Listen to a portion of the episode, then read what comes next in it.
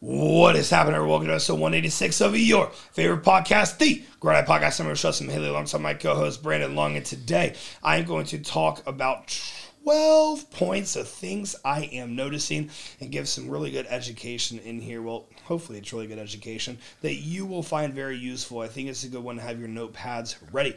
As always, Grow or Die Podcast brought to you by Revive Supplements, brought to you by RAW Nutrition. Use code Mihaly at checkout. Please give us a 5-star rating and review. I'll see you inside. Back-to-back days. Feels pretty good to be back, huh? Yeah. I liked the response to yesterday's podcast. Mm-hmm. That was fun. Yeah. People were pumped. Mm-hmm. I like the expectation that we held ourselves to doing back-to-back days. Yeah, same. Things are just so busy right now that, it's a pretty big deal. Man, just keep it like 20, 30 minutes and it works out pretty well for us. By the way, this is dropping on Megan's birthday, so happy birthday. Happy birthday. Meg's fit. Meg's fucking fit, dude. 24 years old. Wow. Is she really? Yeah. She qualifies for AARP? 24 years old today. Yeah. She definitely qualifies for AARP. Mm-hmm. Lots of the, back in Ohio, we got silver sneakers. It's like for old people. Right. Who, just silver sneakers, dude. Yeah. I know what that is. Yeah. So, Megan, congratulations on your silver speakers. Yeah, whatever. Your silver sneakers membership. Whatever, yeah. Things I'm noticing. It's funny because I've had, I have a couple of these coming. So I've had quite some time since last consistent podcasting to now.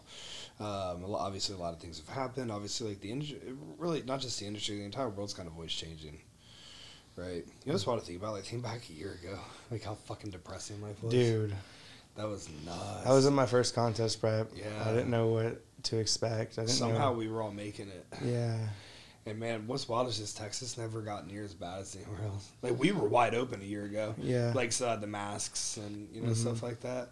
Man, that's nuts. I was going through a lot of personal things at that time. Yeah. Like, I was just learning how to separate myself from other people. And, like, I was in a new crowd, in a new industry, and getting my feet wet. Mm-hmm. So it's crazy to look back. Trying to find your way. Yeah, it's crazy to look back a year ago. Like, I never thought that in 1 year I would be where I'm at.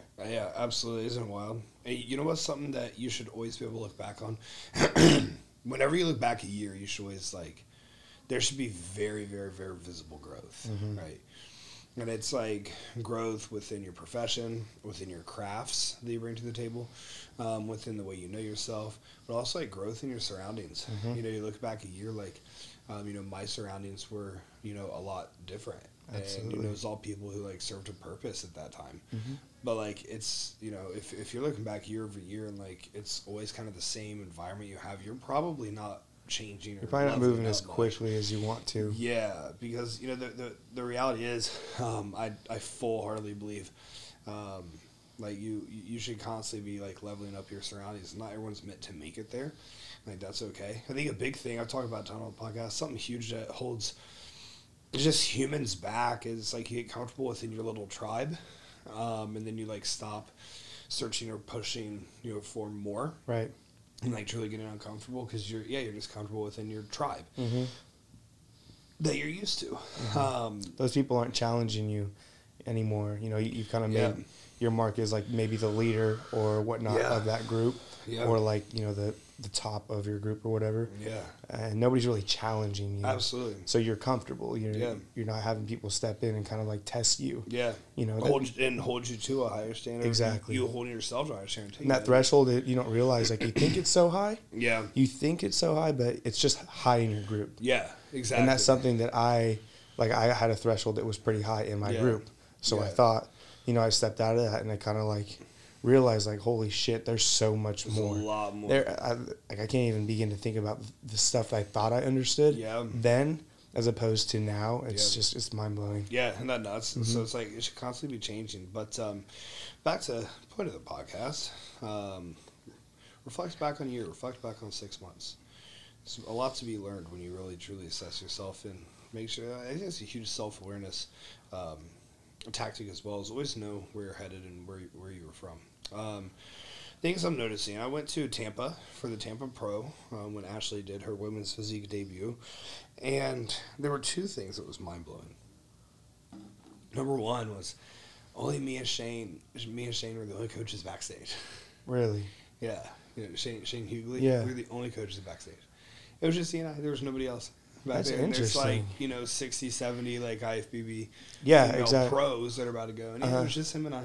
Isn't that wild? That Getting is. Our people ready. No one else, like, had that. Which I found interesting. That is weird. Did you, like, do some more thinking about it? Or I was just like, this shit means too much to me. Yeah. Like, there's people here who are in contention for a win, and, like, your coach isn't here. Like, you know, sure, if you're sending an athlete to a stage and, you know, it's a pro show and, you know, they don't really have a huge shot at winning, do your thing, whatever. I personally probably still want to be there. But, like, there were 4 women's classes that day. There's so much at stake. And a win is a qualification. Yeah, it's a qualification to the O. It's like, how are you coaches. Not there? I was like, what the fuck are people doing? That's a playoff game, dude. Yeah, that was nuts. Now, you know, Bikini didn't go that day, so Bikini might have been a different story. But I was just like, man, where the fuck are these people? That was mind-blowing to me. Yeah, interesting. I think it's very interesting, especially at the pro level. But beyond that, I'm back there, and, you know, most of the, like, stuff that you can point at as actually being dumb, that's, like, done backstage at the NPC level.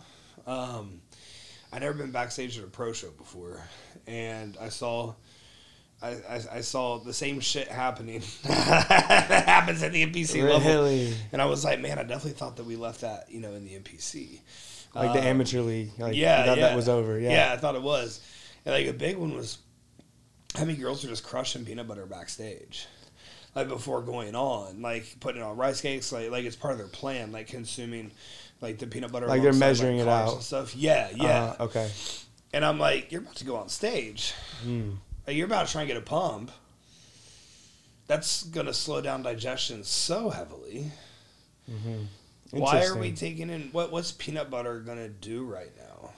If your intramuscular fat stores need a last-second peanut butter indulgence to get full, then you did not do your homework during PB. Yeah. You and your coach did not do a good job. And you might not even fucking know what that looks like, what that means. But you shouldn't have to, like, slam, like, fats backstage, which, because you start doing that, like, there's no chance you have an empty stomach on stage. You know, the best place for an athlete to be is an empty stomach but extremely full muscle bellies with, like, a massive pump. You want to be... Uh-huh. Yeah, like, that's the best place for an athlete to be. Well, if you have, like, too much fat, you're obviously going to have extreme issue with that. Mm-hmm. But it's not even, like... It's not even the fat. So it's like, well, let's say we need 10 grams of fat or something like that. Well, 10 grams of fat from peanut butter is way more volume than 10 grams of fat from, like... coconut oil or something. Mm-hmm. It's like way easier, so, like, much less substance to it. Mm-hmm. And it's like, why are we using these things backstage that we know are, you know, not going to do very well? Mm-hmm. We also know that higher allergen foods, like nuts commonly, are going to pull more water into the intestines, and which could make you appear more distended, mm-hmm. And make you lose abdominal control while you're up there. So I'm just like, man, I'm looking around. I'm like, what the fuck is that? Like, having a little bit of fat backstage, nothing wrong with that. It's like, it's the timing of which it was being done. Like, they were pumping and eating, like, having, like, peanut butter. Or, like, so you're talking, like, minutes before they go on stage. Even, like, Reese's Cups, like, right before you go on and stuff, like, I mean, that's, like, cool and fine and well, but, like, there's still enough fat in that to just empty or slow the gastric emptying. Hmm. So, like, why is that really going to be the most beneficial thing for us? I remember when I used Reese's Cups, like, 5 years ago because I didn't know any better. But, you know, like, this is a pro league. Mm-hmm. Like, you guys should have some more data, better guidance. Exactly. Yeah, yeah. I found that extremely interesting. Too much fat consumed backstage is very commonly not going to result in a positive. It's almost guaranteed to result in a negative. Like, having little spurts of, like, 2 or 3 grams is an okay thing if you're not 100% sure where, like, you're going to be on stage. 2 or 3 grams for maybe, like, 140-pound, 120-pound, 140-pound girl. Or, you know, more than that as needed above that. What kind of sources do you suggest, though? I love oils. Right. I love oils. If someone's been, like, using nut butters and stuff throughout their entire prep, then, you know, we'll probably have something maybe, like, 40 minutes before that has a little bit of fat in it. Plenty of time to digest. Yeah, plenty, or at least start the digestion process. Yeah, get the motility working, yeah. And, you know, then we'll have I mean, depending on the athlete, like I like using fructose, like right before the ghost, like honey, yep. Some dried fruit is another one that I really like using. And then, you know, you just use a little bit of water and sodium is needed at that point. Yeah. But I don't like voluminous things. Like, there's some people that just can't do oils. It's like, okay, you know, like, that's fine. We'll take this data and we'll use it for our timing with the butter, mm-hmm. the nut butter, right? Yeah, commonly, like, I just like oils. I just like everything being as tight as possible. Mm-hmm. You know, the perfect show day is the athlete doesn't have to eat before going on stage for pre-judging, because they woke up full, hard, from the dry, grainy from the previous day. And all we have to do at that point is just monitor water and maybe some electrolytes to, you know, make sure that they stay in that peak condition. But, like, that's the ideal place to be on show day, mm-hmm. is you don't have any meals in you. That's all dependent, too, but on what time you step on stage, too. It's 100%. Yeah. 100% dependent on what time you step on stage. Like, Friday, I have two athletes going at the Ohio State Championships, and, like, Friday evening is, like, pre-judging and finals. Okay. Like, they're together. Uh-huh. So now, like, Drew, we're going to drop like 6 pounds between now and Friday. So, like, the check-ins, dude, this is so fucking stupid. I haven't bitched about this yet, so let me bitch about it. All right, let's hear it. Let's bitch. Check-ins are like 12 to 2 on Friday. Oh, on Friday. Weigh-ins, so weigh-ins for your fucking class. The day of the show. The day of the fucking show. Stupid as fuck, right? So, 12 to 2, and then they turn around and, like, the show starts at like 4 or 5 p.m. What? So, like, you gotta make, so no one's gonna have their best physique on stage. It's not gonna be possible for them to. Like, their best possible? No. Because, like, the Arnold's on Saturday in the same venue at the Battelle Ballroom. That's where, like, I won the Ohio at. That's where it's always held. Yeah. So, like, they basically are gonna, like, rush the show to, like, get it over with. Like, why do they do check-ins on Thursday at least? Stupid as fuck. They're stupid as fuck. It's cheap. It's a cheaper way to do it. So, yeah, I got to pull fucking 6 pounds, so we're probably going to, like, Drew will probably stop drinking or eating, like, 3 p.m. Thursday. Because we're not using any diuretics. He's fucking bone. Yeah. He is peeled out of his mind. So, we're definitely not using diuretics with that. That's going to be an interesting peak. Yeah, I've never done anything fucking like that. That's going to be very interesting. Yeah, most of the shows that I peak for are fucking smart. Mm-hmm. This show, dumb as fuck. Doesn't make sense. But anyways. So I had him go get Dunkin' Donuts muffins, 2 Dunkin' Donuts muffins, or he'll get them on Thursday, I guess, or maybe even Friday. But Drew, if you listen to this, they do sell out quickly. If you ever need blueberry muffins from fucking Dunkin' Donuts, you better get your ass up early and go get them. Now, why do I use Dunkin' Donuts? So I try to use Dunkin' Donuts like Five Guys for a majority. This has nothing to do with the podcast, I think. At this point, I can just teach. I try to use Dunkin' Donuts or Five Guys, like national brands, for as much as I possibly can, right? Like, if you go to Five Guys here in Round Rock, if you go to Five Guys over in Cedar Park, and if you go to Five Guys in South Austin, you're going to get the exact same thing. If you order the same thing, you're going to get the exact same fucking thing. Right. It's universal. Yep. Right? My Dunkin' Donuts is the same way. Same thing as McDonald's. McDonald's, I'll use some McDonald's the exact same way. Mm-hmm. So, there's nowhere you're going to go that doesn't have Dunkin' Donuts, right? Yep. So their muffins, all their muffins, because they're extremely high carb and they're very moderate fat. Like the blueberries, like 80 carb, and like 12 fat or something like that. Whoa, nuts, huh? Whoa. That's why I've been having it pre-training. Whoa, crushing 2 of them pre-training. Yeah. So and they're airy and like light and fluffy. They're not super heavy. Like there's not a ton of butter in them at all. Yeah, they're not very dense. No, not at all. So it's airy in your gut. So he'll probably stop eating like Thursday around 3 and drinking. Probably won't have any water because the goal is to flush so much that we wake up Monday and Friday. We'll continue to flush throughout Friday, and hopefully he'll be like 2 or 3 pounds underweight so we can start feeding. Uh-huh. We're not going to be able to start drinking, but we're going to be able to start eating at that point at least, so that he's somewhat full. I mean, he's probably going to he'll be down like 7 or 8 pounds at his lowest from where he's at right now. And he's moderately flat right now. He could be a lot flatter. Man, that's such an interesting setup they have going on, isn't it? So he's gonna have 2 of those Dunkin' Donuts muffins like as soon as he's done with weigh-ins, if it's close. And then we've experimented with Five Guys so many times throughout his prep, and it's worked well every time. That like I know his order, like a milkshake fries and burger. Right. And like it's going to do really well for him. Now, I also do have on this list that we'll go ahead and talk about. Burger and fries just does not work for a majority of people. It's not needed for a majority of people. But like, number one, it comes down to digestibility. Majority of people, if you are a bikini girl and you're being told to eat a burger or fries the night before a show, you need to find new help. Because that, I mean, that is what are you filling out? What the fuck you got to fill? You don't have anything to fill out. Mm-hmm. Like sure, like you're muscular, like compared to a normal person, but you're not just over this overly there's bound, not enough tissue. Muscular. No. Yeah. You can fill out the tissue with fucking rice and a little bit of chicken. Like, the stupidest thing I ever heard was when I heard someone's doing burger and fries with all their athletes and all this shit, and I was like, these little tiny dainty bikinis, and they're not even ashamed. Mm-hmm. You never see the girls crushing burger and fries the night before, just like fucking bone dry and in shape. Right, like, there's some anecdote behind what the fuck's going on.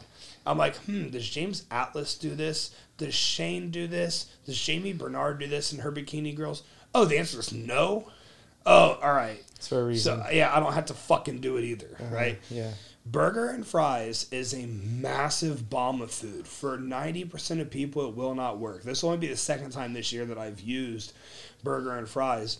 But it's something that he's already familiar with. He's already familiar with it. We tested it. Uh-huh. And that's another fucking thing that I have up here as well, is experimenting before the show. We tested this so many times. So the first few times we did it, it was just burger and fries. Then we did burger fries and added a milkshake. And it was significantly better. He was significantly fuller. He popped so much more. And the dude hasn't spilled over. Not once has his lines ever blurred or spilled. So I know that he can handle all of that in the time frame. Like, he's going to have that ready to consume as soon as he gets done. And he'll crush the muffins, he'll crush that, he'll go take a nap, and then he'll fucking wake up and just get on stage. And he'll be full. And he'll be nasty. Exactly. And it'll hold him over the whole night. That's such a huge risk running that, you know, random burger and fries that your body's not used to. And it's difficult, too. Like, I've been there at the end of a prep, or like a prep that I took over and wasn't able to compile a ton of data. I've been in the place at the end, like, yeah, they're burning. They're burning a lot, and sometimes you got to throw a Hail Mary. If you know, you really know what to look for, I feel like your Hail Mary can be pretty precise. What's an example here? So let's say their entire diet, has been maybe higher sodium and therefore like a little higher potassium, than, you know, normally called for. Let's say they have like 5,000 milligrams sodium. So they have like 3,800 milligrams potassium a day. Let's say that every time after a high day or a clean refeed, so like not a free meal or anything like that, let's say you notice a drop in blood glucose, maybe a drop in resting heart rate. So the physique didn't necessarily look much different, but there were biofeedback markers that were like, okay, this is a pretty big deal. And the training, the pump was just exponential. Now, one thing to look out for is, were they sweating more when you had those high days? Because close to a fucking show, you don't just want to push this shit up and have your athletes sweating on stage, right? I'd rather them be, like, not full and, like, dry rather than full and fucking sweating. Because that looks terrible. Right. Like, it looks like you're out of shape. It looks like you don't, yeah. Like, it literally means that you're out of shape. Mm-hmm. Like, you don't want that. So, you have to... You have to keep, you know, have all these biofeedback measures in mind. So we know that after a high day, these things happened. But the physique didn't necessarily look better. Okay, but if blood glucose dropped, resting heart rate dropped, if pumps in the gym were a little bit better, then there was a recovery component to where the physique had more to use. Okay, so maybe the high days, I bet you can form a solid hypothesis that the high days that we did use that dropped the heart rate and the blood glucose, elevated the pumps, just weren't aggressive enough. Mm-hmm. So maybe, and now if they're burning really fast, you can be aggressive, right? Maybe we double that high day. So they were having, it was a guy who was crushing 660 carb on his fucking high day, and now over the next fucking 24 hours, we're going to have 1,200 carb. And you know that it's not all going to come from like rice and Whole Foods, mm-hmm. right? Like we're going to go to IHOP, we're going to get pancakes, we're going to have syrup all over the pancakes, butter, right? And all that. I've never worked with someone who didn't have issues with like pancakes and syrup before a prep that all of a sudden had it and they couldn't hold it down, mm-hmm. right? We're probably going to have maybe some pasta and they're like some spaghetti and meatballs. But I had Sam Charlton do a whole bunch of pasta. I had her, she was so hard to fill out. But we fixed her thyroid during her fucking prep, which was immaculate, and it was burning so high. She went to go get spaghetti and meatballs for North Americans, and she just kept eating it. She ate like 4 or 5 times, like 500 grams of spaghetti and meatballs. After the last one, she sent me a message that I cannot eat anymore. I would have loved for her to have like 2 or 3 more servings, but dude, as soon as someone says like, no, that's it. Like mm-hmm. I feel it, dude. Yeah. Like you had all of that's a lot of food, dude. Yeah. That's a lot. That's all she was eating at the time. Wow. But like, that was how we were able to get the most abundance of calories. But with Sam, never during prep was I like, go for burger and fries and see how it responds. I didn't have time. Uh-huh. I didn't have time for it. The way that we were managing her thyroid really was so vastly different that we didn't have a ton of data. So that was kind of one of those, all right, let's fucking shoot this bitch in the dark, but what's my hypothesis? Right. Does that make sense? Mm-hmm. So push a little bit harder. And you know what? Like, it's okay if your athlete goes to bed a little spilled over at night. Like, we want to know how much weight they drop overnight. Like, if it's someone who drops 9 pounds overnight, you can push them very far. They can legit be bloated going to bed at night. Uh-huh. In the morning, it's not going to matter at all. If they drop 2-3 pounds a night, you have a very small window of getting it perfect. And commonly with those people, I see more consistent feedings working rather than like a massive meal if it's needed. You're talking about going to bed like 9 pounds heavier than waking up. Yeah. Yeah. Yeah. Okay. That's very common too. Yeah. Oh, it is. Yeah. It is. But like 1 to 3 pounds is just as common. Uh-huh. And like, man, once you have that data, like, oh shit, then in the last 6 days, they've only dropped like 3 pounds overnight per night. Like that's not much. You don't want to spill them over at all. You don't want to play with it. I would just get them like to the brim full. And then in the morning, they'll wake up 80, 85% loaded. Mm-hmm. Well, you're 80, 85, you're a meal away. Mm-hmm. Honestly, you might not even be a meal away. You might just need water away. Right. But if someone's dropping a ton overnight, dude, give them the meal. Like John Childress, I had him get up like 4 a.m. and go to a cafe and get the steak and eggs and all that fucking shit, right? And there's a massive reason behind the steak and the eggs. Protein, but fat. He went back to bed, though, too, honestly, right? You can sign up for my mentorship for that. Didn't he go back to bed? Yeah. Yeah, okay, he went back to bed after that, snoozed. That's one of the most important parts here, too. I tell all my athletes after prejudging, it's mandatory to nap. You don't have an option. It's not like, don't go walk around, don't go, no. Well, like, if you're in contention for a win, and if I put you on stage, I'm expecting you to be in contention for a win, you nap, go sleep. Uh-huh. Go to sleep for as long as you possibly can between prejudging and finals. When you're sleeping, you're in the most parasympathetic state possible, right? So let's say we leave prejudging, we'll have a meal, we'll give that meal 40, 45 minutes to digest, we might hit some steps in there, things to the like, and then you're going to lay down. You get in the most parasympathetic state that you possibly can. What happens in a parasympathetic state? Nutrient delivery has the choice to be as high as it possibly can be. You're in this massively depleted state. You have no output going on at the current moment, which when you're on stage posing, that's a ton of output. Like that's very, very, very, very hard. Like that's a workout in itself. So your body doesn't just think it has this rest day. Your body's doing full body contractions. Like as a bodybuilder, it's very demanding. It is very demanding. Prejudging and finals, full body contractions. Like that's just as hard as training. Mm-hmm. It's like we need to fuel it. Correct? So you're going to have this meal, you lay down, all these nutrients are going to be delivered, but at the same time, when you're sleeping, any water, anything you consume, it's going to continue flushing because your water is going to be, if it needs to be, your water is going to be lower, much lower on show day than it was the rest of the week. So you're going to be filling out this fucking physique while you continue to flush, right? So you can make big improvements from the prejudging to the night show. This gets me to my next point.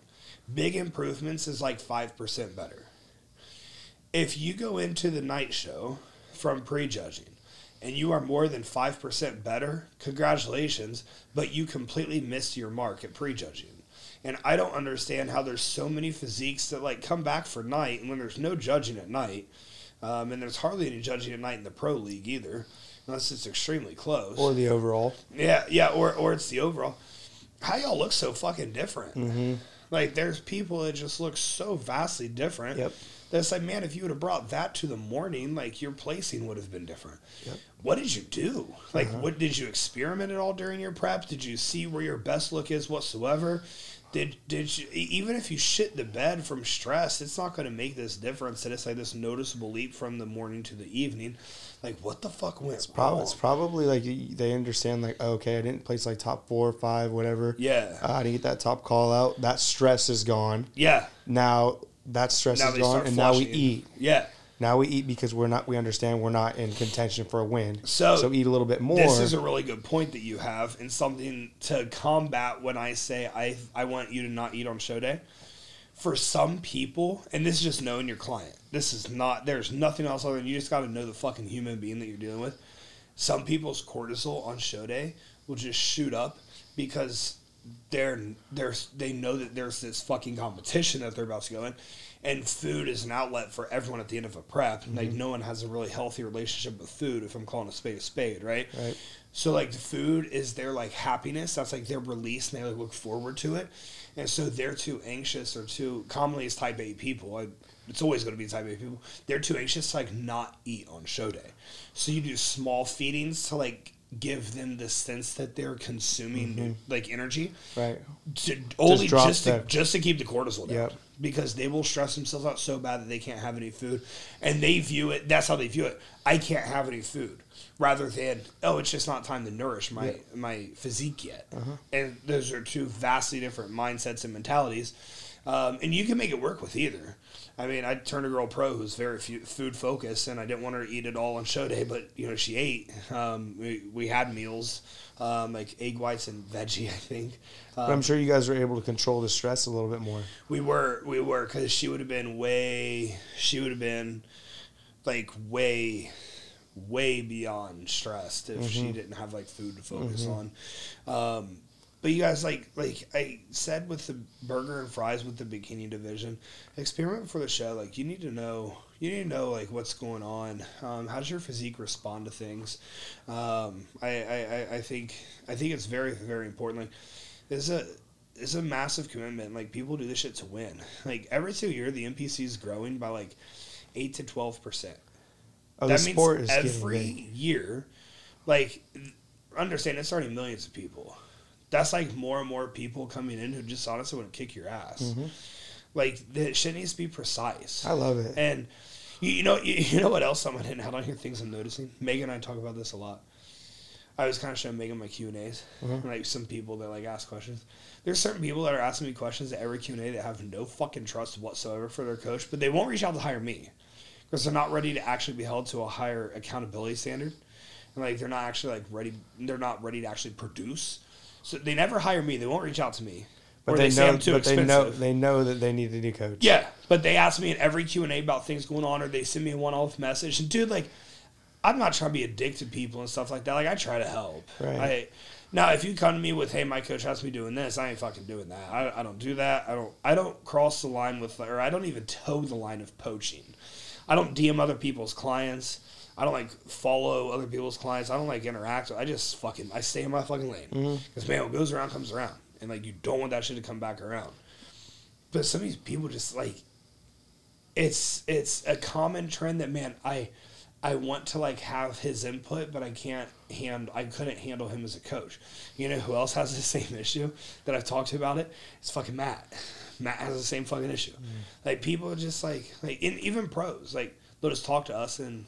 You know, we'll, like, steer them and maybe we'll clear their mind a little bit. We'll ease their mind. But it's like, where the fuck's the application? Yep.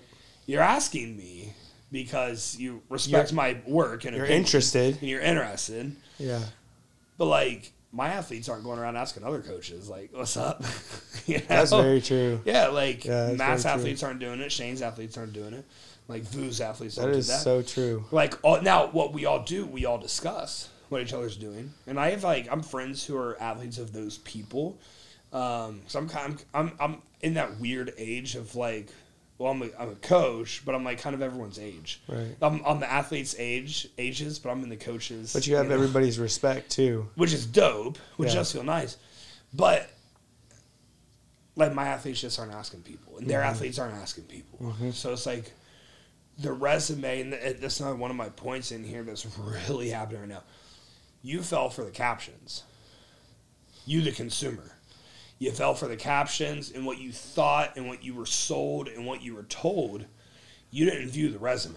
Exactly. You know, like, I had a conversation with Megan, you know, a few months back. Like, dude, you're starting to get some really impressive transformations. But, you know, she was around, like, 65 athletes at the time, something like that. And she was feeling really good there. Like, she wanted Bumba just to have more. And I was like, when someone clicks on your page, you know that you're a coach. Like, or is your page about your athletes or is it about you? Like, you want to become a big-time coach, you dedicate your social medias to it, too. Mm-hmm. Like, all of a sudden, you don't matter. Mm-hmm. Like, Justin doesn't matter. Well, my athletes are doing is what matters because I'm a coach. I mean, that's what I enjoy doing. That's what I love doing. You can tell a lot about a bodybuilding coach when you go to their page and the content you see. Where the fuck's the clients? Mm-hmm. Where's the result? I would never hire someone who doesn't, like, drop my jaw with results, right? Like, right. I like think that every time I post something or one of my coaches posts something, it's like, what the fuck? Yep. Like, how did they do that? That's nuts. Yeah. I would never hire someone that doesn't have that. That type of shit where you're like, how did you do that? Literally, you actually messaged like, them like, what did you guys do? Yeah. Exactly. You actually, when I posted Drew the other day, yeah, I had coaches reach out. They're like, what the fuck did you do? Drew looks nuts. And then when I posted Lexi today and we fixed her digestion, you know, like she hasn't been in a deficit. She's not done any cardio. Mm-hmm. And like we fixed, like if I told you I'd have to kill you, sign up for my mentorship. But you need, a coach tells you they're a coach, shows you that they're a coach without telling you they're a coach. And I think a lot of people are just being duped or fooled right now because, dude, like, in the day and age of Instagram, like, man, the shit is really hitting that, like, makes you feel better, lifts people up, it makes you feel empowered, stuff like that. But, like, man, at the end of the day, like, I'll be 100, I just don't have time for captions. No, like, I don't have time for the shit. Like, it's, it should be part of it, like, the whole motivation thing, like, you know, accountability should be like a small part, very small part, but it still should be you're hiring a coach, you're not a cheerleader, not a friend, exactly, not a fucking friend, exactly. And like people like hire people that they think they'll vibe well with in terms of friendship and stuff like that. Like, dude, I would work. There's a lot of coaches I would work with that I would never vibe with. Like Connie Rambot, I'd work with him, but we wouldn't vibe. Mm-hmm. Like Vu, I'd work with him, but we wouldn't vibe as an athlete coach. Right. Like I don't care about that. I care about winning.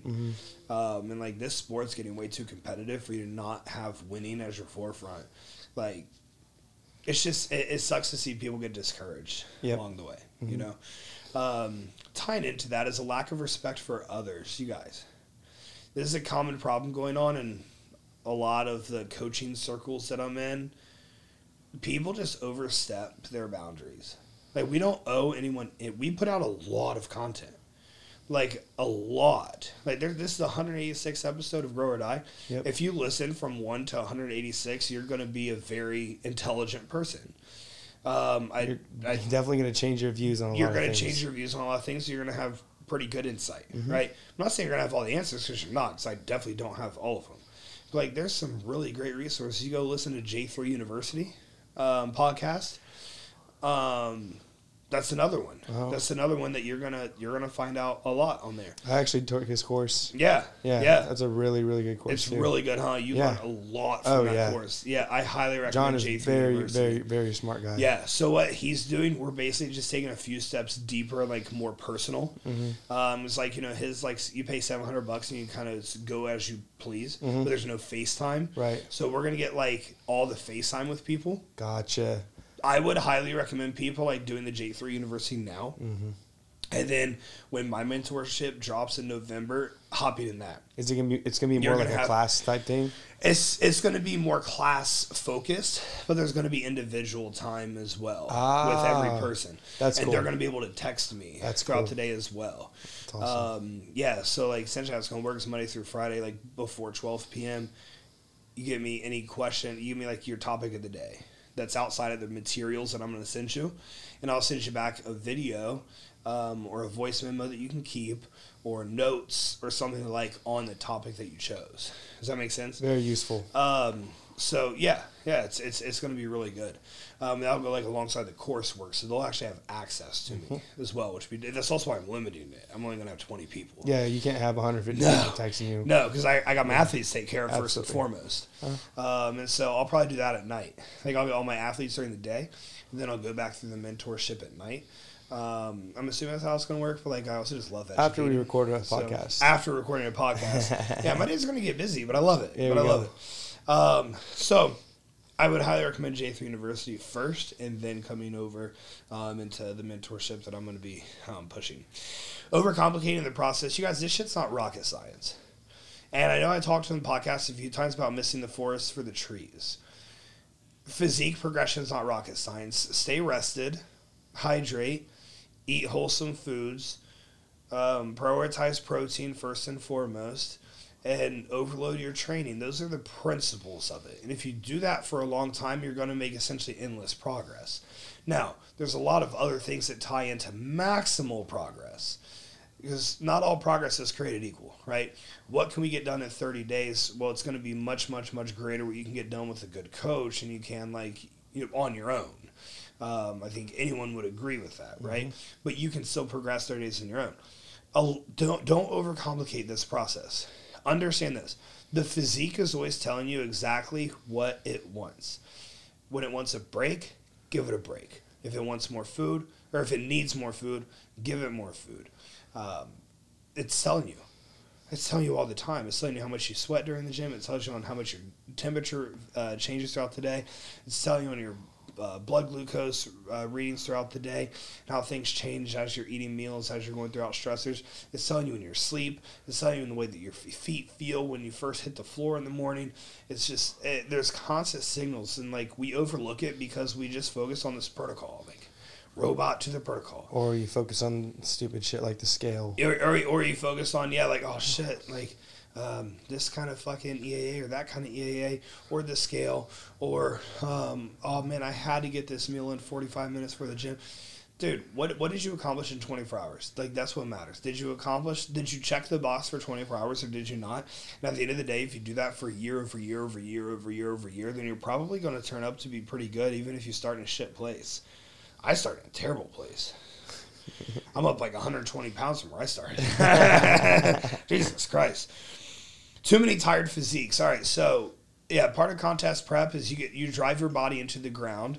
It's the coach's responsibility to make sure the athlete's ready, and a majority of athletes are going to be dug into the fucking ground to get there, right? But when you get on stage, a tired physique is just one with no pop. None. It's one that's, over-dieted. It's one that probably lost a lot of muscle. It's one that you can tell hasn't trained extremely hard or had great volumization in its sessions. Not recovering well at all. It's not recovered at all. It looks stringy. That's a very tired physique, is stringy. How to properly run someone into the ground. Dig away at recovery as hard as you can for as much as needed, and then pull it back all the way almost to zero. What I mean by this. So right now, Kelly and I are in a chat with one of her girls 10 days out. And about 3.5 weeks out, we really started digging her into the ground, right? So she's a student. And so, fasted cardio interferes with her sleep schedule. Well, the sleep schedule is going to be a little more important than cardio across the entire prep. But there's also a time for us to get more output than we are getting right now.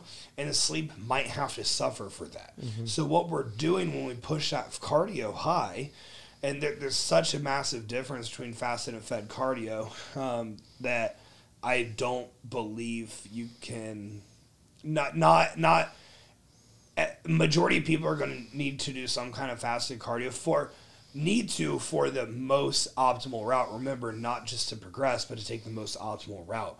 So now she's been off cardio a week, maybe longer. We drove her into the fucking ground. We pulled food down all the fucking way. And then the last 2 days, she's had pretty fucking high days, 4 times as many carbs as she was having. protein and fat stayed stable. So she's fueling up, and today she checked in. You know, when you hit the gas like that, and then you nail the fucking brake into the ground, you're probably not going to refeed into new low weights just because we dug your recovery so fucking deep in this hole. Right. So you're going to refeed into recovery. And she was up like 0.8 pounds today, and she looks way better, significantly. And tomorrow she'll probably be up a little bit more, and I think she's going to look way better again, right? And then from there, tomorrow's 9 days out, 10 days out, back to we're digging back until like 4 days out, and then we'll bring her into the show. And like going through periods like that, that's a good way to be. Now, that's not necessarily a linear approach. That's more so like a just dig and recover approach, but a more linear approach is like what I'm doing with like Thomas right now. We're like, all right, you know, every week the last few weeks we've ramped up output or we've pulled down intake, all right? And every week one of those variables has changed, right? And there hasn't been this full-scale pullback yet. He had one high day. I didn't like how he looked. I didn't like how his body responded. So we've just been digging outside of that. Or maybe there were two high days. This is back-to-back high days. Is there one or was two? He didn't do any cardio. I hated how he looked. Mm-hmm. But he also wasn't peeled yet at the time. You know, right now he's pretty shredded. With his next update, he'll be really close to peeled. And the next update after that, he'll be peeled and dug out. So at that point, we're going to experiment again. We're going to have maybe like 4 or 5 days to experiment. We're going to experiment again, and then we'll bring him into the show. But right now, the data I have is, this motherfucker's going to suffer to the show. Uh-huh. Like, he's going to suffer to the stage. Yeah. And he's ready for that. Like, he wants to turn fucking pro, dude. Yeah. This isn't casual shit. No, he understands what length you need to go to to reach that. But also, what we also did was white rice. So this is a big variable for me. White rice pulls extra water into the intestine in order to make it pass through, in order to allow it to break down or everything, right? So if we replace that with, say, English muffins, we're not going to have that same water into the gut. Mm-hmm. And we added like 300 grams of white rice, which is a pretty decent amount. It's large. 100 and some carbs. Mm-hmm. We added that in. It's a pretty decent amount. Well, if we instead would just had 4 English muffins, I know there would have been a different response. But I can say with zero confidence that he would have looked better. But in like 10 days, again, we're going to experiment, and we're going to see how it looks. Yeah, because he's got 15 days, so about 10 days. And that's the luxury that you have, though, being ready early. Absolutely. Absolutely. I think that's very important. Yeah, but if you get on stage and you look tired, like, I mean, dude, the judges, like, see that shit, too. Like, they see you're just drained, and, like, the judges... You know, the judges judge based off the best overall package and what's going on, like, in your face and in your the actual, like, what, not just how the physique appears, what's going on with your physique is, like, a big deal. Uh-huh. This is a big part of bodybuilding. Holier than thou. Bodybuilding coaches acting holier than thou. I used to be this guy. I used to act like, because I didn't have to push my clients to a certain place, that I was, like, a better contest prep coach than other people, and... You know, at the time, I got a hell of a lot of second, third places. I didn't get a hell of a lot of wins. And then it changed, and I realized what it took to win in this industry. So when you see people saying things like, never would I, or this person's pushing too hard, X, Y, Z, without any data on the athlete that's in question, they're acting holier than thou. They do. We're bodybuilding coaches. I feel like if you're winning, it doesn't really matter. It doesn't. As long as like, I mean, besides like the normal health things that kind of, you know, fluctuate with dieting for a long period of time. Yeah. Other than that, if you're healthy and you're winning, what is there to say? Literally, why does it matter? It doesn't. And like all the coaches who get attacked the most or seem to fucking win the most. Mm-hmm. So like, I think everyone's gonna keep on doing, you know, what we're doing, and then the people that I want to act like they're better than us, so just keep losing. But you know, there was this big pushback against like how Shane was working his people or how James was working their people, but they win. Yep. So do you want to win or do you want to suck? Mm-hmm. Like I don't fucking care. I just don't want to see my athletes losing to someone who I know outworked. You know how shitty of feeling that is to know that the only reason you lost is because you got outworked? It's bodybuilding. Not saying you didn't work, because like it still takes a lot of work. Still worked hard. Yeah. But someone just went way harder than you. Mm-hmm. Yeah, fuck that. Posing, dude. Posing's so bad. Hire posing coaches. Oh, yeah. If you're doing physique, women's physique, hire Ashley Jones. My bikini girls go to Kelly, they go to Megan, they go to Nadia, they'll go to Jazzy. I hire those people. For bodybuilders, for classic, Jarrett Crew, or my dude John Dorsey, GoobU on Instagram. Hire these people that we know are good. Mm-hmm. If you're in Texas, get with Sheila, because she is absolutely unbelievable and will work your ass so fucking hard. Yep. Dude, you got to work on posing. And, a majority of the posing coaches out there are more fraudulent than the actual bodybuilding coaches. Just because you're a pro does not mean you know how to pose at all. The last thing I want to talk about here today is too much pumping up. When you go into your show, dude, if it takes more than 3 or 4 minutes to get a pump, if it takes more than 40 reps to get a pump, then you're not ready and you need to accept where you're at. There's people just pumping away, and all of a sudden you're prone to sweating on stage. Even if you're really dry or dry enough, you can still sweat on stage because you're forcing your body to have extreme output. With extreme output comes diuresis. With extreme output comes body temperature elevations, which obviously is going to be combated with sweating to cool your body down. If you can't get pumped up within 30, 40 reps, really 20 to 40 reps, it's not there. And you need to just go out and present the best that you can with what you have right now. Because you're going to spike your fucking cortisol, your epinephrine. Your adrenaline's already pumping, right? And now we're going to spike up cortisol even higher than it already is, spike up epinephrine even higher than it is, because you decided to get a fucking training session in before you go flex every single muscle in your body on stage for such a workout. 6-7 minutes. You're going to be very, very sore. It is such a workout. Day. Yeah. Respect what the posing component is. It's all show, but that's the hardest workout you'll do in your in your entire prep. Absolutely. So, give that its due diligence. You guys, it's good to fucking be back. It's good to be chatting with you guys again. Doesn't it feel nice? Yeah, I enjoy it. There's just some things I'm noticing. I'll continue to add more to this list and keep more notes as time goes on and try to educate as much as possible. As always, I appreciate y'all coming out. I'll see you next time.